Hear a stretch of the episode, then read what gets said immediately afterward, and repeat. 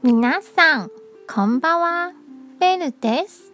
台北捷運の旅、淡水新幹線、淡水です。淡水には老街があります。ここにも名物的な台湾庶民のグルメがあります。アケという食べ物です。油揚げの中に春雨を詰めてから蒸した料理です。甘いタレをかけて食べます。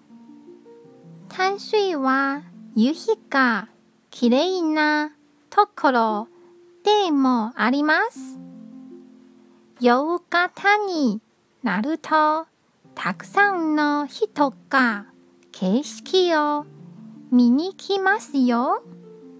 今日も一日お疲れ様でした。ゆっくりお休みくださいね。じゃあ、またね